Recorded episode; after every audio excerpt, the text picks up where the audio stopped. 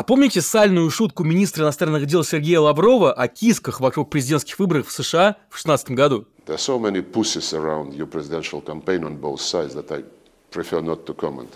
Вот если бы в МГИМО, этой кузнице сеятелей русского мира, нормально преподавали бы основы феминизма, нам бы, наверное, не пришлось бы краснеть за наших дипломатов. Что-что? В МГИМО преподают феминизм? Да, преподают. Но нет, это совсем не то, что вы сейчас подумали. И там нет ничего ни про харасмент, ни про защиту от абьюза. В международной дипломатической науке есть своя теория феминизма.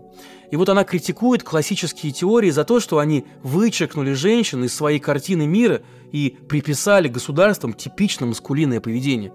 Эгоизм, аморальность, конфликтность для повышения своего статуса и престижа. Эти политические атовизмы достались нам в наследство от прошлых веков, и теперь при принятии решений, особенно в кругу путинских пенсионеров, иные возможности, кроме глобальной конфронтации, даже не прослеживаются. А безопасность понимается как война со всем миром, а не все эти ваши экономическое равенство, отсутствие домашнего насилия и признание права человека быть таким, каким он хочет. А что же женщины в нашей власти? Может быть, они привносят в отечественную политику какую-то гуманную ноту и заботу о человеке, а не только великодержавие и скрепность? Или они точно так же, как и политики-мужчины, скатываются в людоедство? В этом выпуске разборов мы собрали портреты наших дам-политиков. Вы удивитесь, но я скажу вам, что примерно половина нашего рейтинга – это отнюдь не людоедки. Но как они уцелели в публичном поле? Давайте разбираться. Меня зовут Павел Коныгин. Пожалуйста, обязательно подписывайтесь на продолжение «Следует», чтобы не потеряться. Потому что вместе мы не одиноки.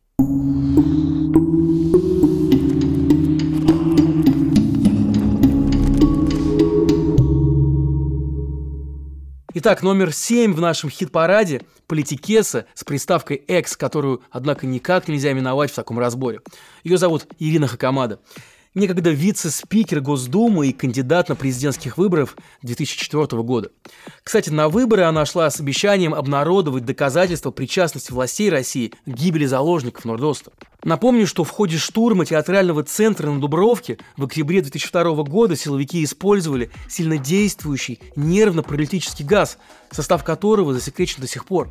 Под его воздействием заснули и умерли от асфиксии больше ста заложников. И вот в ходе теракта команда вела переговоры с боевиками и даже знала ситуацию изнутри, но на федеральных каналах высказаться никак ей не давали. С учетом ее критики властей, Хакамада особо успешным законотворцем так и не стала. В Думе ее инициативы раз за разом блокировали более осторожные коллеги-депутаты.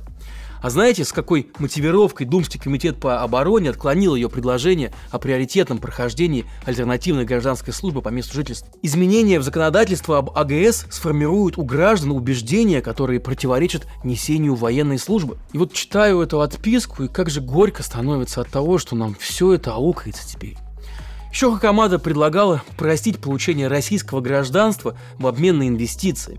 Но инвестиции нам, как оказалось, вовсе и не надо. Как заключил профильный комитет Госдумы, связь российского государства и граждан основана на специфических духовно-нравственных элементах, а предложения Хакамады подрывают эту связь элементами коммерческого характера. Вы просто вдумайтесь, на дворе стоял 2004 год, а пресловутые скрепы уже тогда взяли вверх над соображениями экономического благополучия нашей страны. Только тогда это мало кто замечал а все тревожные звоночки уже прозвенели. Многим тогда казалось, что в тогдашней политической модели еще можно как-то поддерживать предпринимательство и даже растить средний класс. И вот поэтому Хакамада и пробивала упрощенное налогообложение для малого и среднего бизнеса. В 2016 году я брал у нее интервью и очень переживал, что она подалась в ручную партию роста. Но Ирина прекрасно оценивала данные в исходной точке. Она говорила, что в путинской системе просто нет места людям с независимым мышлением. Из политики, как вы понимаете, она ушла, однако в публичном поле до сих пор присутствует. И как знать, может, уже скоро наступит тот день, когда Хакамада выйдет из политического анабиоза. Я закрыла политическую дверь и правильно сделала. Потому что если бы я этого не сделала бы, сейчас вы у меня интервью не брали, да, и, может быть, вам было бы очень, очень интересно взять его у Хакамады в тюрьме. Но мне не интересно. Ради этого мне не интересно все равно результата не было. Шестую строчку нашего рейтинга занимает Людмила Нарусова, кума Владимира Путина и вдова Анатолия Собчака, одного из главных либералов 90-х. Да, ее положение исключительно, и едва ли кто-то еще во власти сможет высказаться так же свободно, как и она. благодаря остаточной лояльности Путина, памяти своего бывшего начальника. Но не стоит переоценивать гарантии Путина. Евгений Пригожин вот переоценил и поплатился за это жизнью. Надо понимать, что никаких особых рычагов у Нарусовой по факту нет. Ее законодательные инициативы точно так же отправляются в корзину. В 2020 году Нарусова предложила даже усложнить процедуру лишения родительских прав. А то ведь наши семейные ценности таковы, что мужа жену бить можно, и никто ему этого не запретит. Но вот зато, если у семьи нет денег на то, чтобы новые обои в доме поклеить, то тут-то государство и вклинится, вмешается и детей ему даже заберет. Законопроект Нарусовой тогда не прошел Думский комитет по безопасности и противодействию коррупции и был отозван. Или вот в 22 году Нарусова была одним из инициаторов законопроекта против так называемых пресс-хат, то есть тюремных камер, где администрация с помощью сотрудничающих с ней заключенных создает для неугодных ей арестованных невыносимые условия. Ну, то есть получается, что если бы закон был принят, то ФСИН не смогла бы уже, например, размываться над Алексеем Навальным. Нет, таких инициатив нам не надо от кого бы они ни исходили. Так что власти законопроекта о пресс-хатах тогда зарубили, ведь, так сказано в официальном отзыве, его принятие могло бы привести к раскрытию информации о заключенных, которые сотрудничают с органами. И вот поэтому, когда Нарусова называет беспредел беспределом и единственное Совфеде голосует против законопроектов об электронных повестках или об, ответственности за дискредитацию участников СВО, это чего-то стоит. Как всегда, эти э, меры, которые направлены на ограничение прав, они никак не состыкуются с уже имеющимися законами и о законе о персональных данных и так далее. Я уж не говорю про конституционное право неприкосновенности жилища и право гражданина им распоряжаться, э, если нет определенного решения суда. Давайте не будем лукавить. Мы все понимаем, на что этот закон направлен. Да, ее голос не переломит итоговый результат, но так она сигнализирует гражданам и той же самой элите, что никакого стопроцентного сплочения вокруг войны не существует. Разве оппозиция ставит перед собой не ту же самую задачу? Следом на пятом месте дочь Нарусовой Ксения Собчак.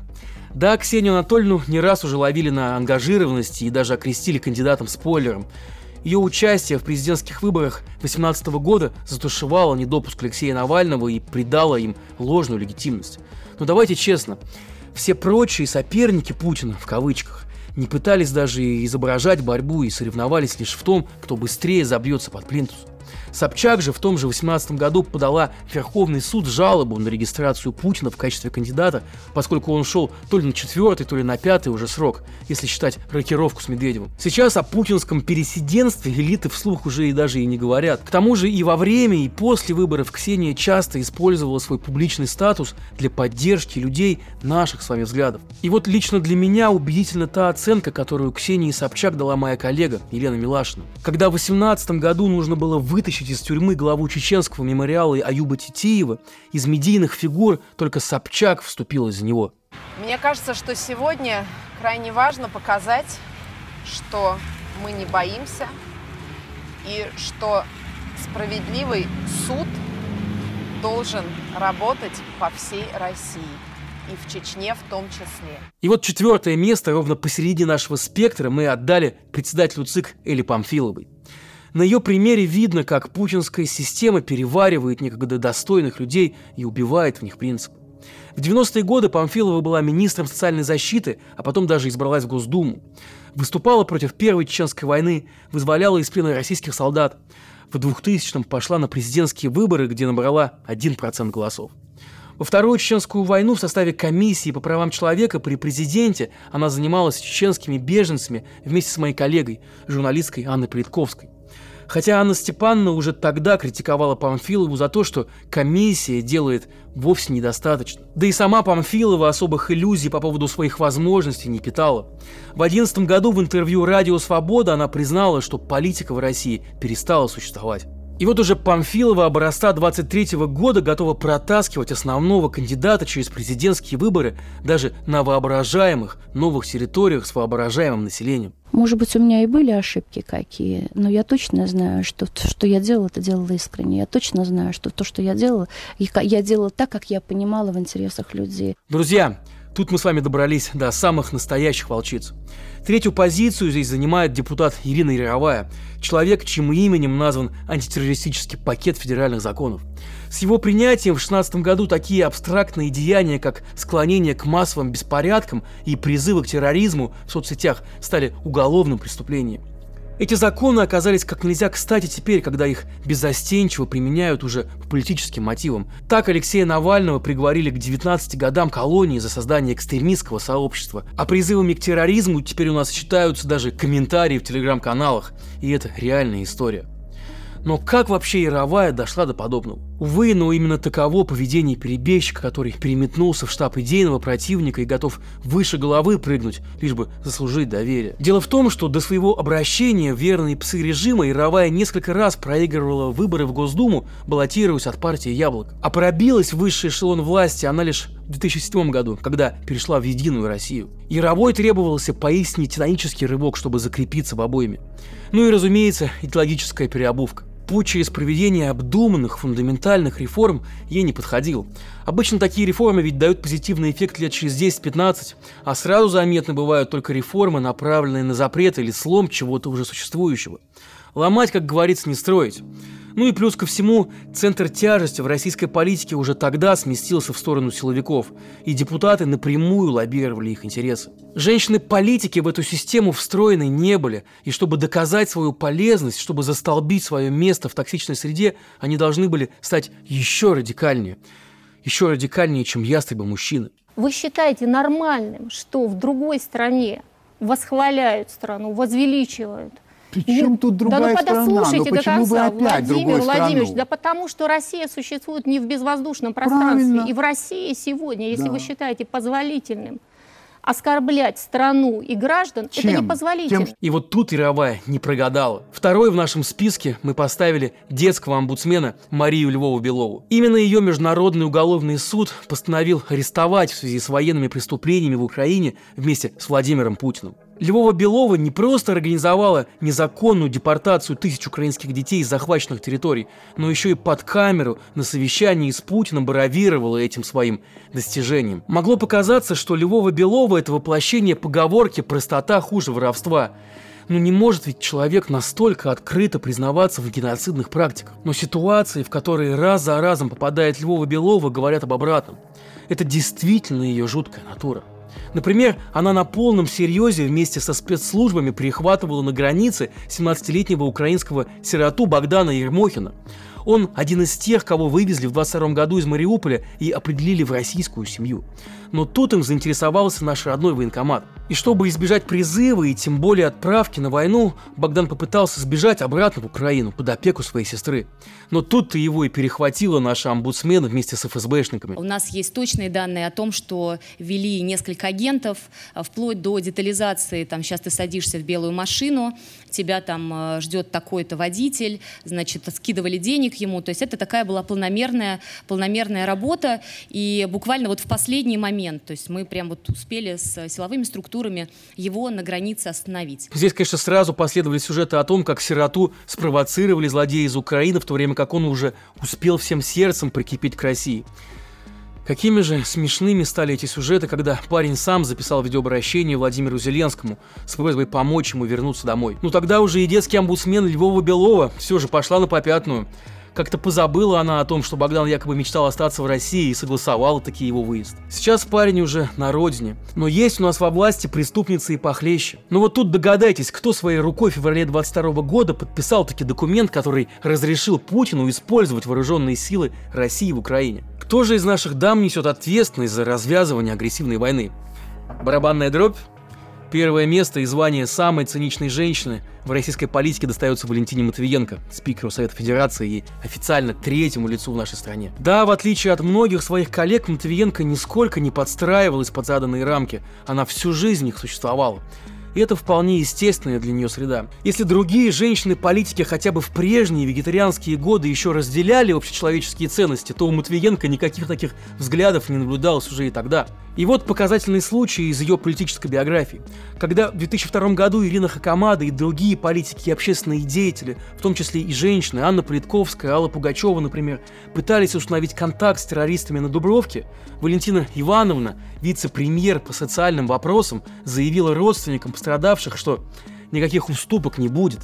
А когда штурм кончился, та же самая Матвиенко рапортовала родственникам, что все живы и все прошло успешно. Хотя счет погибших уже тогда шел на десятки, а всего по официальным данным погибло 130 человек, и только пятеро непосредственно от рук террористов. Даже видимостью сострадания и участия граждан Матвиенко себя никогда не утруждала. И именно такое поведение в путинской России поощряется. В 2003 году до своего избрания губернатором Санкт-Петербурга Матвиенко входила в Совет Безопасности России, так что она причастна к решению всех вопросов войны и мира за последние 20 лет. И использует она свое влияние, чтобы держать в узде Совет Федерации и обеспечивать единогласный одобрямс. Так и Матвиенко высказалась в прессе Людмила Нарусу. Людмила Борисовна, вот недостойно так выступать на заседании Совета Федерации. Понятно, что в этот наш короткий список попали далеко не все заметные женщины-политики. Длить этот спектр можно сколь угодно долго, при том, что важно в обе стороны. Но я и не ставил себе задачи рассказать про всех. Я ставил себе другую задачу. Первый вывод, который я хочу сделать из нашего сегодняшнего разбора, это то, что даже в нашей системно, я подчеркну это слово, политике не только существовали, но и по сей день существуют отважные женщины, которые решаются идти против системы и высказываются против насилия, чем уже гуманизируют наше пространство. И второй вывод, который вытекает с не меньшей очевидностью. Уже прошли те времена, когда деление на мужскую и женскую политику хоть в чем-то себя оправдывало. Как мы видим теперь, даже на примере этого небольшого рейтинга, некоторые наши леди дадут 100 очков вперед самому Путину в плане жестокости и цинизма. Ведь токсичная культура задает весьма определенные рамки и принципы для карьерного роста и, скажем так, селекции его фигурантов. Вне зависимости от пола в этой культуре путинской России доминируют жестокие и циничные. И самое печальное, что подстраиваться под эти правила вынуждены даже те, кому насилие противно как таковое, то есть женщины. Той же Памфиловой, да я уверен, и той же самой Матвиенко, ведь не родилась она монстром в самом деле, но закалялась, в кавычках, в среде таких. Главный принцип их выживания в этой среде обитания – это человек человеку волк. Они не способны к кооперации, не способны к образованию уважительных горизонтальных связей. И главная их задача – это лично уцелеть в системе путем демонстрации максимальной жестокости.